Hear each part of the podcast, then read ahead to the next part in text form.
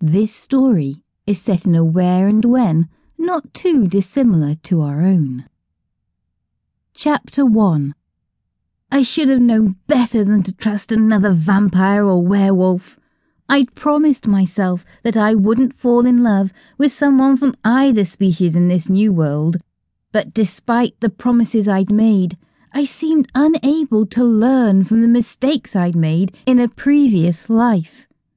Pulling the sheet around me, I stopped at the foot of the stairs as Calix called out to me.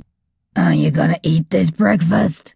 I could hear the sound of meat sizzling as it cooked on the stove in the kitchen. No, I'm not, I said, my voice full of contempt for him and his kind.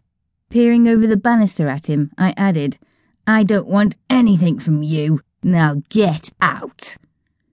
It wasn't often seen on Calix's face, but just this once he looked somewhat taken aback at how fiercely I'd spoken to him. Taking the pan from the stove, he placed it to one side. Calix strolled down the hallway and came toward me, the long coat he wore flapping open, revealing his bare chest and stomach. I looked away.